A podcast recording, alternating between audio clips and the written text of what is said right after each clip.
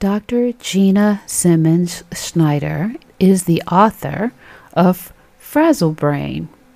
Break free from anxiety, anger, and stress using advanced discoveries in neuropsychology.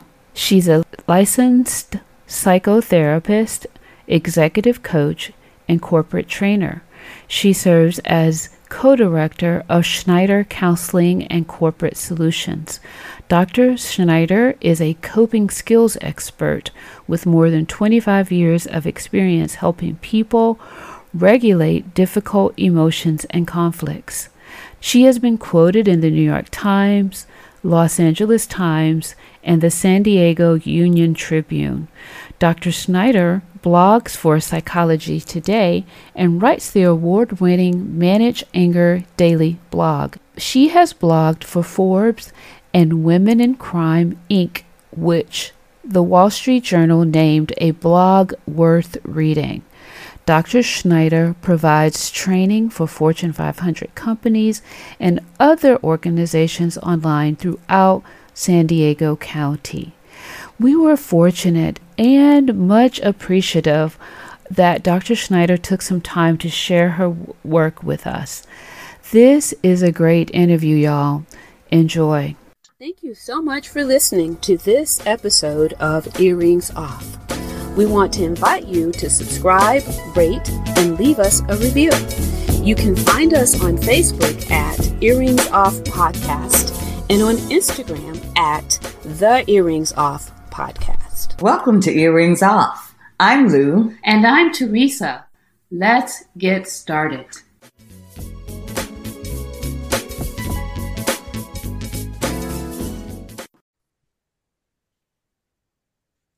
We have with us today Dr. Gina Simmons Schneider.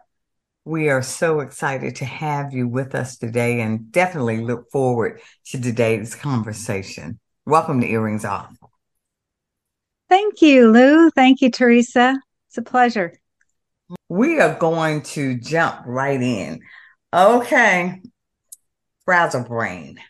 What inspired you to write Frazzle Brain and what is frazzle brain? well, I'm a psychotherapist, so I do a lot of work with uh, in our our business during COVID went up like 40%. I mean, we were just slammed. A mental health crisis in our country in the last few years. So the key word everyone was saying is uh, I'm frazzled. I'm frazzled. Um, we see all these TikTok videos of people having meltdowns in Trader Joe's and mm-hmm. Crying in the aisles, and and they're not toddlers; they're grown ups. Right.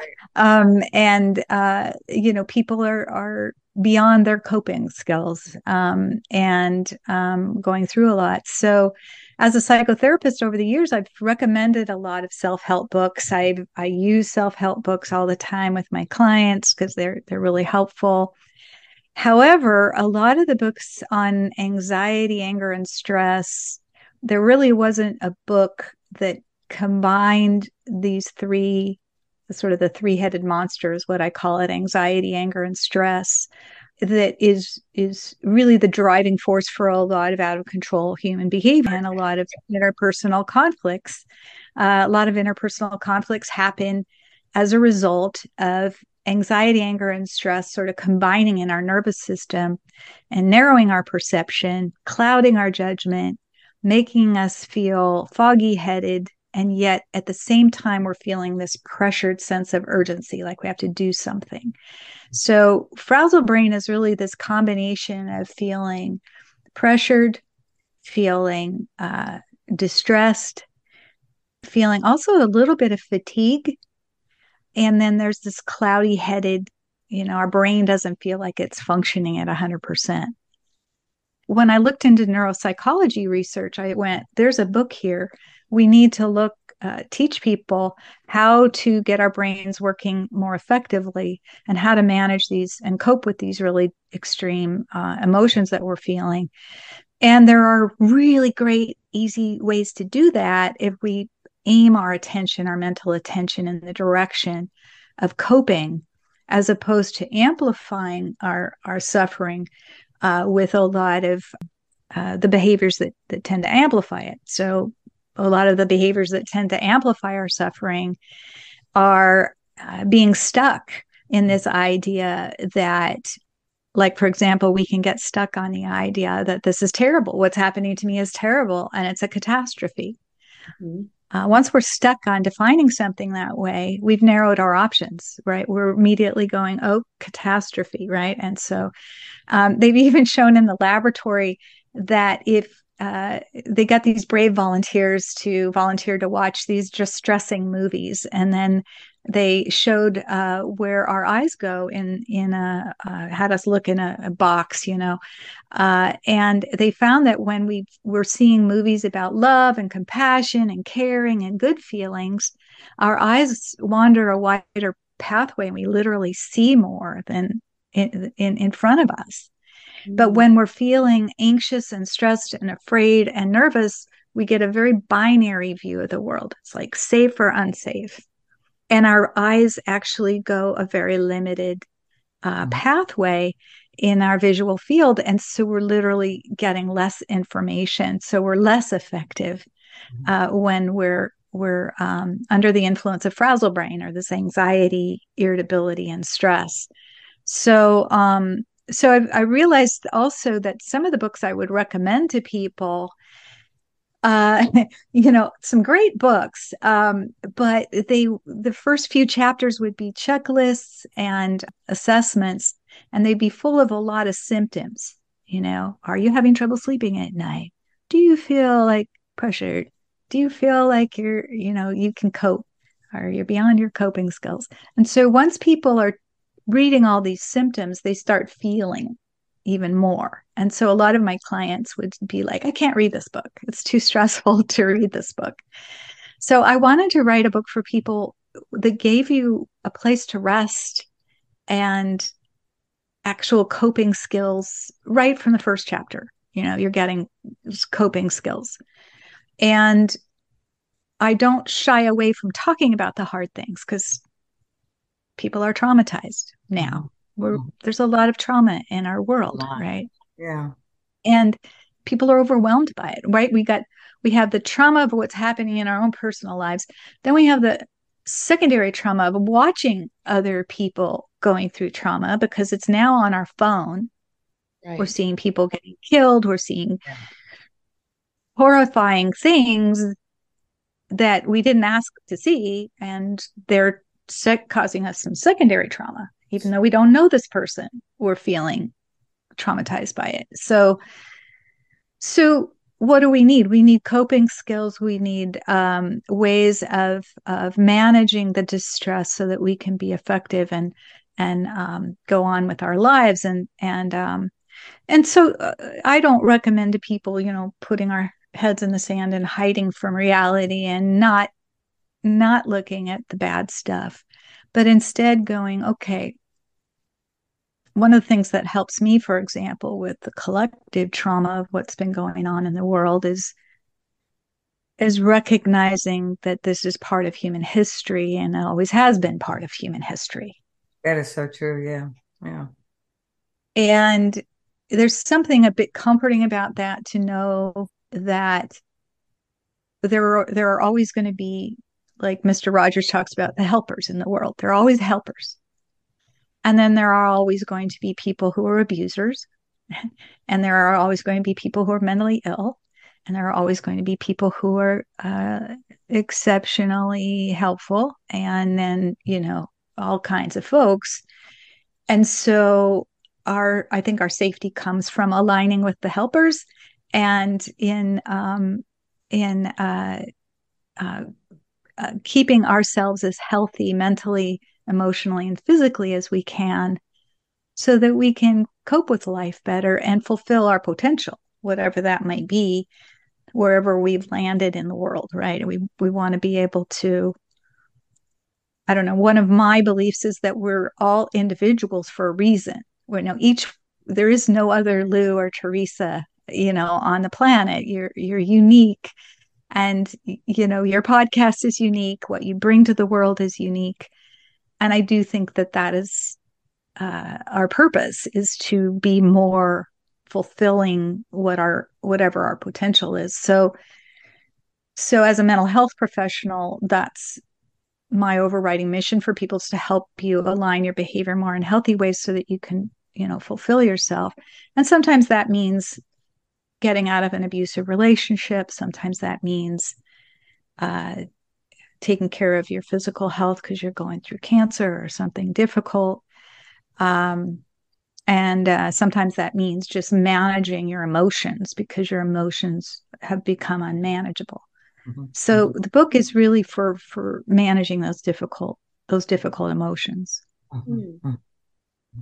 wow okay. okay so what are some surprising ways that you found um, to manage stress you know what is really astounding to me the the longer I've been in this business is the power of of our thoughts and the words that we use to describe what we're going through. And the new neuroscience research, there's so much interesting research on the power of our mind to literally change our horm- hormones. Um, there was this interesting milkshake study that was done in 2008 by um, a, a, researcher at um, Stanford. And she did this, re- designed this beautiful, elegant, simple study, but basically, she had the same group of people come into the laboratory on two different occasions, and their task was to drink a milkshake and evaluate it and rate mm-hmm. it. Uh, unbeknownst to the subjects, they drank the exact same milkshake that was 380 calories each time, but they were given a fake label. The first time they were given a label that said, um, This is a 620 calorie indulgent milkshake. And um, they were t- uh, submitted to physiological measures. So they took blood work before, during, and after and um, then the second time they came into the lab, they got the exact same milkshake again. It was 380 calories. And then they were told that this is a sensible shake of 140 calories, and they were to rate it and so on and so forth. So both times they saw a milkshake with a fake label. Mm-hmm, mm-hmm. And they rated it, and then they were given physiological measures. And then they found out uh, one of the measures that they looked at is the hormone ghrelin, which is a hormone that goes up and down depending on how hungry we are. So if we're hungry, ghrelin levels go up. Uh, if we've eaten our Thanksgiving dinner, you know, drops dramatically. We're we're not hungry for a long time after that, right? So the people who did this thought they were drinking 620 calories. Their ghrelin levels dropped precipitously the people who thought they were getting 140 like light snack like mm-hmm. cheese and cracker or something um their ghrelin levels remain level their homo- hormones remain level as as if their basically their expectations their thoughts their beliefs about what they were drinking controlled their hormones not the actual calories they consumed so there's a whole body of research showing uh, there's another uh, study they did with peanut allergies. And they had kids that were in, in a uh, study for a medication that would help them, kids with peanut allergies, that would help them not have that really severe allergic response to the peanuts, right? The deadly, potentially deadly response. So they randomly divided them into groups. The parents and the kids of one one group that got the same medication one group was told if you get non-dangerous side effects to the medication that means that it's working and it's helping. The other group of kids that got the same medication they they and their parents were told um, you may have some non-dangerous side effects Mm-hmm. And then they measured how their immune systems responded to the medication.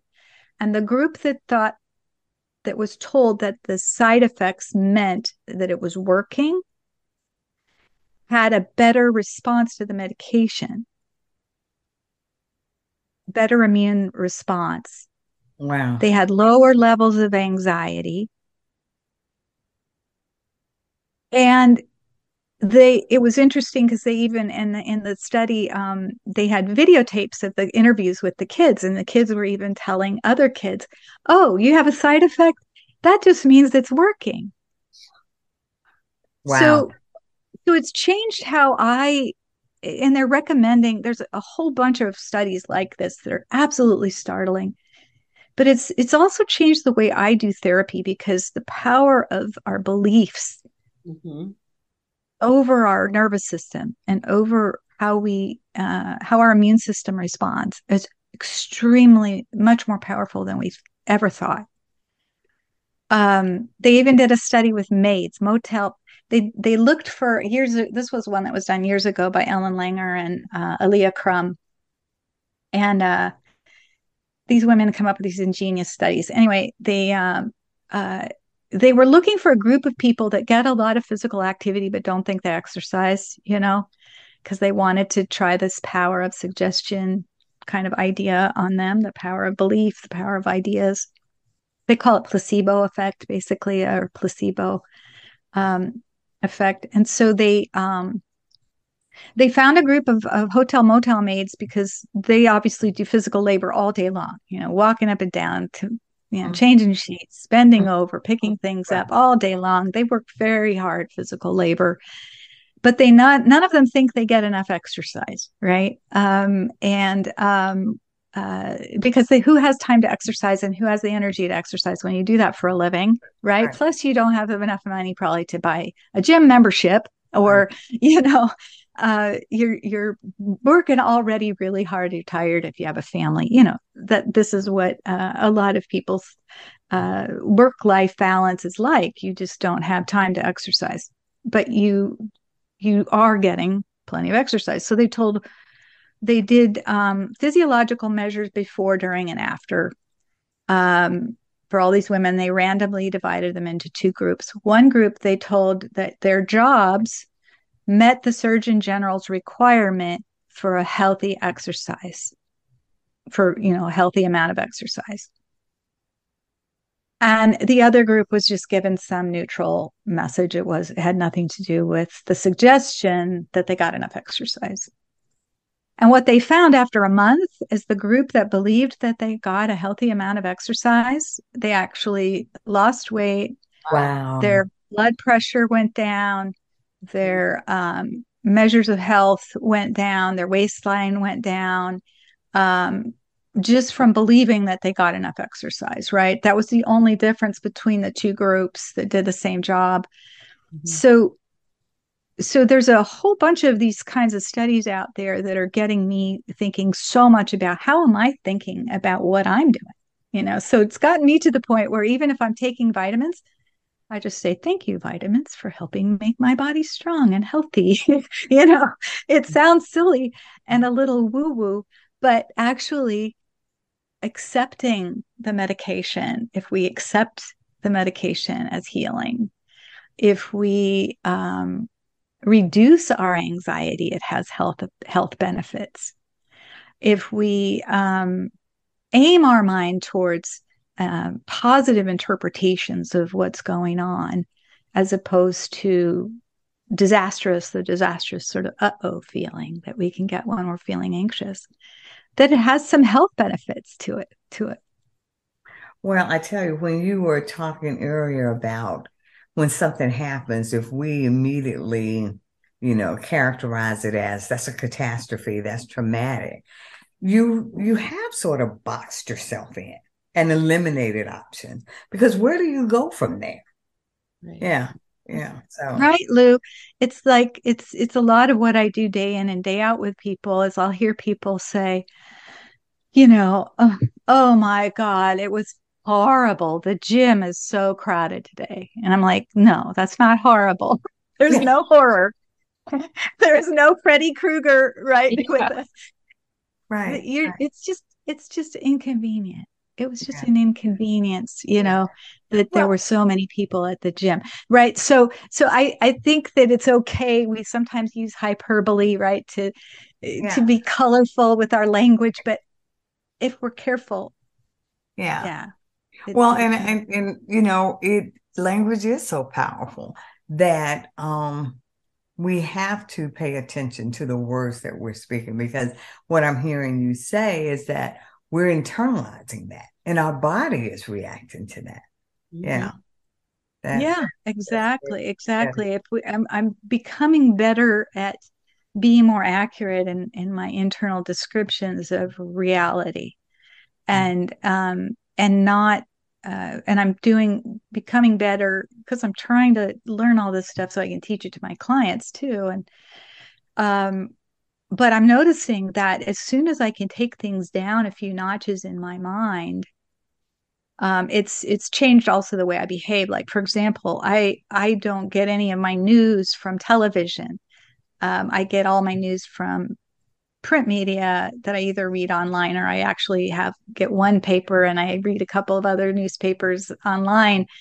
Um, because and I don't uh, spend a lot of time listening to the 24 hour news cycle where they're extrapolating their opinions because what are those opinions? They're catas- catas- catastrophizing. Yeah. They're they're usually catastrophizing because that sells more soap.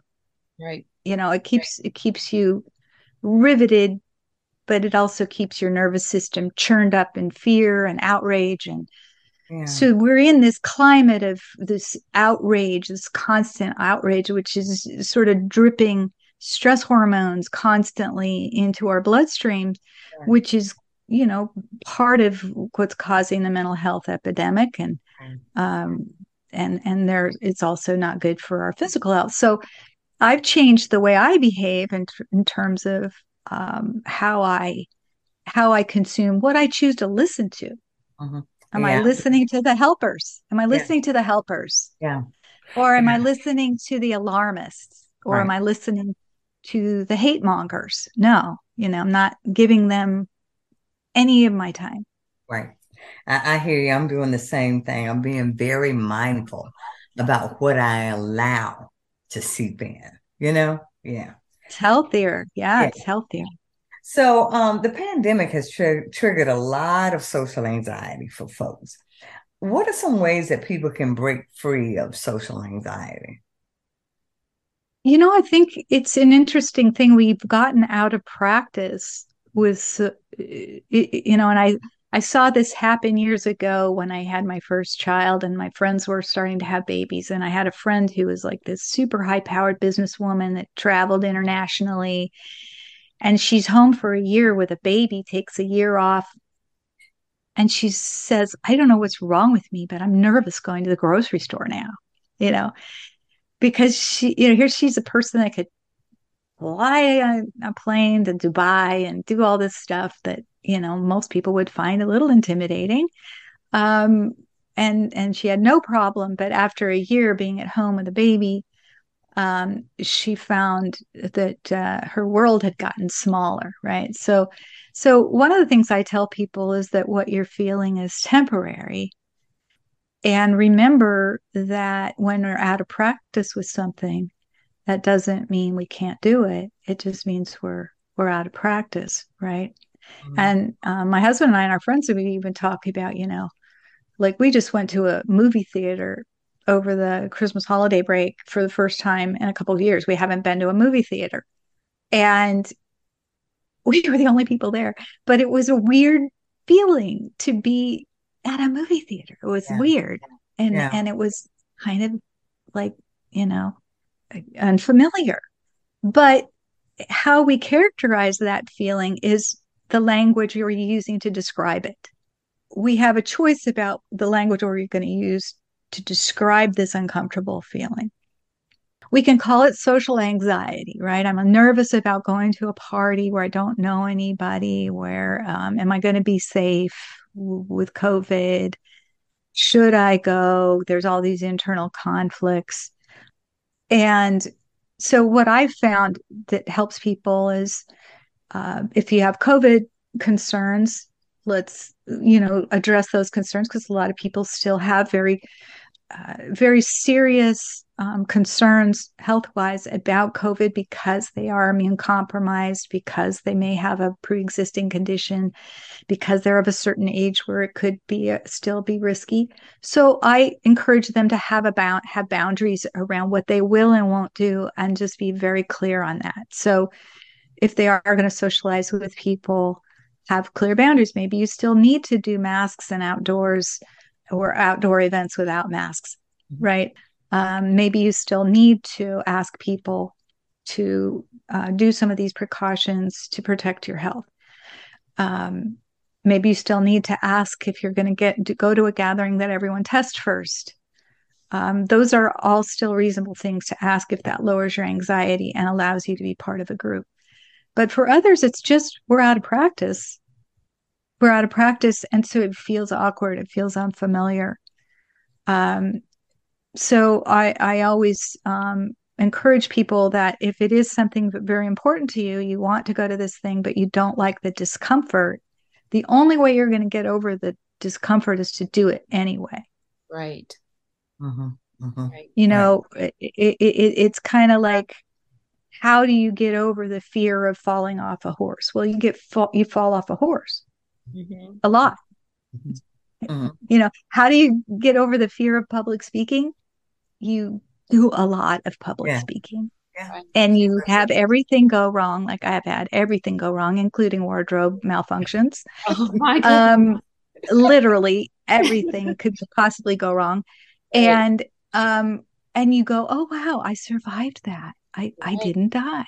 Yeah. And, fa- and in fact, none of those people remember that you know I had to safety pin my pants yeah. and you know because my zipper broke and you know I remember what happened, yeah. but the people that I was speaking in front of probably don't even remember, yeah. right? So, so, yeah. so how do we get over it? Well, sometimes we do need a therapist's help or some encouragement, and we need maybe need some. Some people do need some uh, little systematic ways that they can make their world a little bit bigger. Yeah. Mm-hmm. And then a little bit bigger, and then a little bit bigger, so you don't feel overwhelmed, right? right. So I recommend that people do little short things like if you have a fear of public speaking, do a Toastmasters mm-hmm. uh, group where you get little one minute opportunities to talk with people, right. and then you you little by little they they teach you how to be more effective as a speaker. Well, the same thing with COVID anxiety. Um, or social anxiety coming out of COVID. And I've worked with a lot of parents of children who are, our children are, are having a really hard time now. Um, and they need everything we can give them and, and help them with because they you know they were they went through a lot through covid too and a lot of stress. And a lot of them are having trouble uh, re-entering. And so sometimes they do need treatment which helps again um, teach them coping skills for for opening their world just a little bit at a time. Yeah. Okay.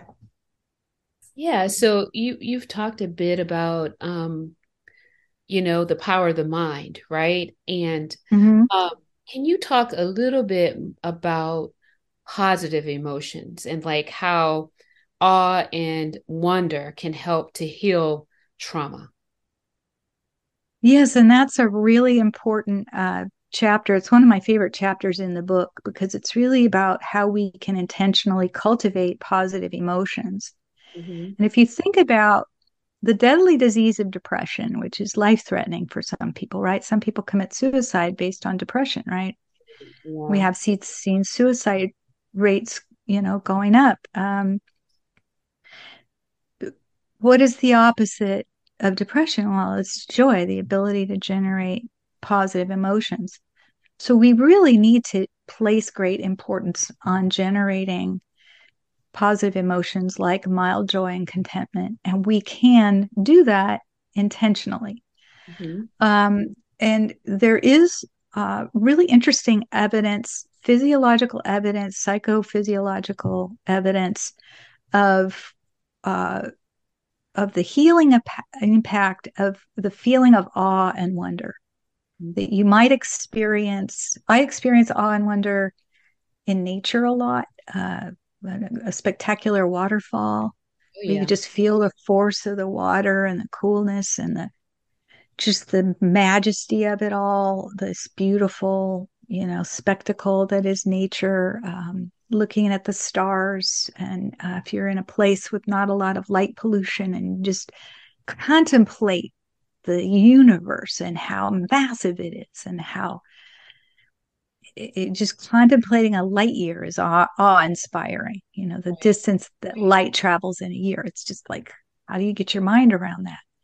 Um, it can be awe inspiring to watch great athletes or musicians um, right and it just you watch an incredible soccer mm-hmm. game or football game or performance or mm-hmm. uh, i love watching great theater you know great mm-hmm. musical theater um, too and just um, how did they do that you know how did they make that make that magic happen so you feel this feeling of awe and what studies show is that that feeling of awe and wonder lowers inflammation in our nervous system Mm-hmm. It boosts our immune system. It can help us heal. Mm-hmm. And just even two hours of being in a forest has a 30 day antidepressant effect. Wow. 30 days. Wow. Um, so that is amazing, right? So if we if we can instead of thinking of this as a sort of a we only once a year do something on vacation maybe and we only you know let ourselves have these moments of awe and wonder once we get all our work done and we get all the serious things done and we just like put it in the back burner as you know not very important i suggest we make it really important that we have things to look forward to right. on a regular basis mm-hmm. that can generate a sense of of awe and and wonder amazing yes yeah. And that that is so powerful mm-hmm. i recently got to i i love the symphony and i mm. recently got mm. to hear yo-yo ma and i tell you mm.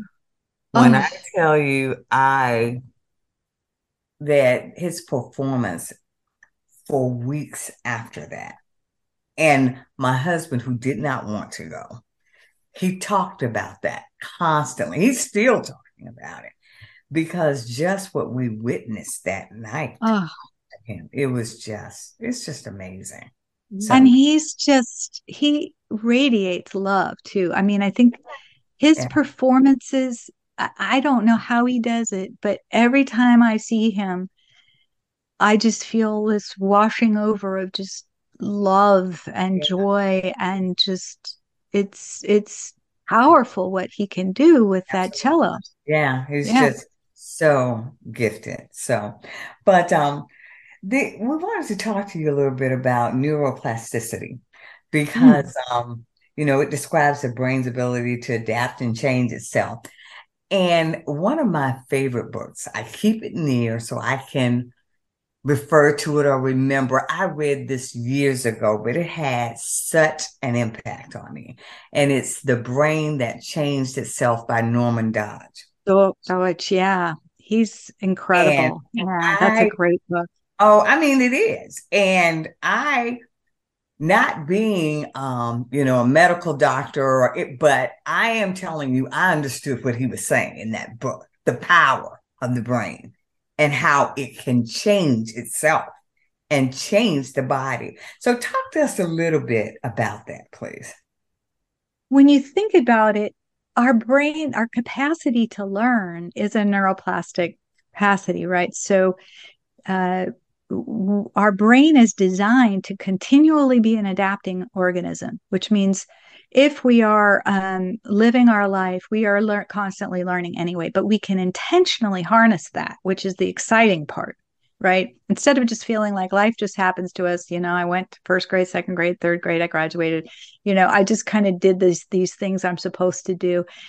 Well, we can also take it a step further and go, well, what else do I want to be able to do? Do I want to be able to play the cello? Do I want to be able to um, cope better with uh, the suffering that's going on in my life all of the the answer to a lot of that is yes it's yes and and there are um, there are ways we can do that and and what's interesting too is you know, you think about, you know, we're all as animals, we really start out as wild animals.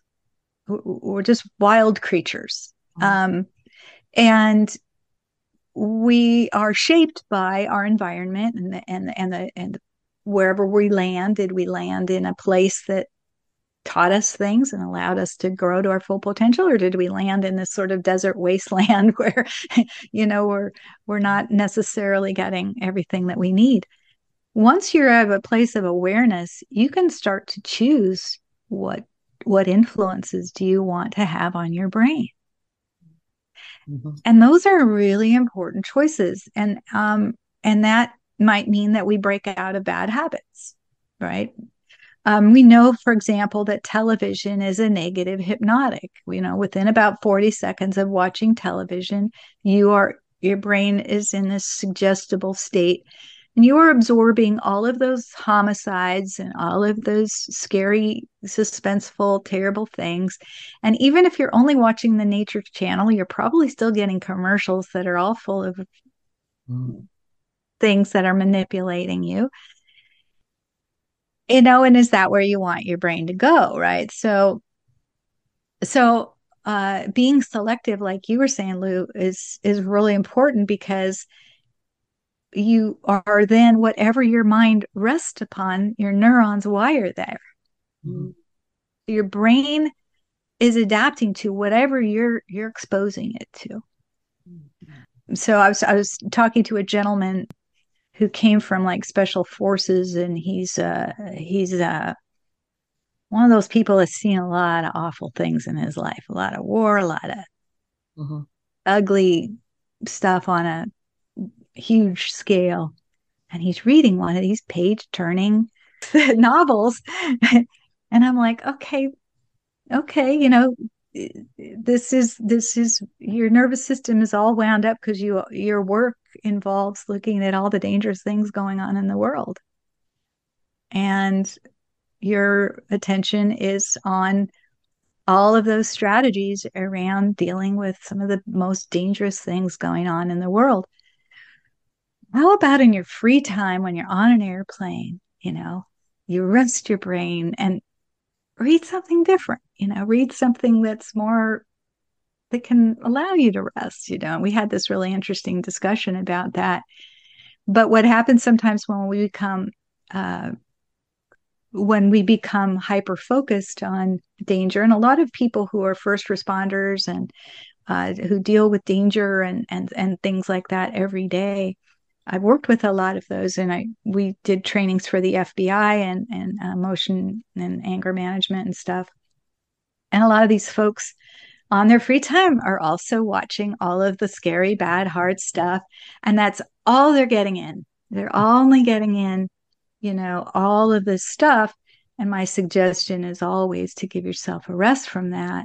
You know, thankful to you for doing that work, grateful for those people uh, thinking about all the strategies we need to be thinking about to keep us safe 24 7 though it's not it's not healthy. It's good to give yourself a rest from that because whatever your mind uh, rests upon then that's all you see right? Then that's all you're going to see is danger and threat around every corner.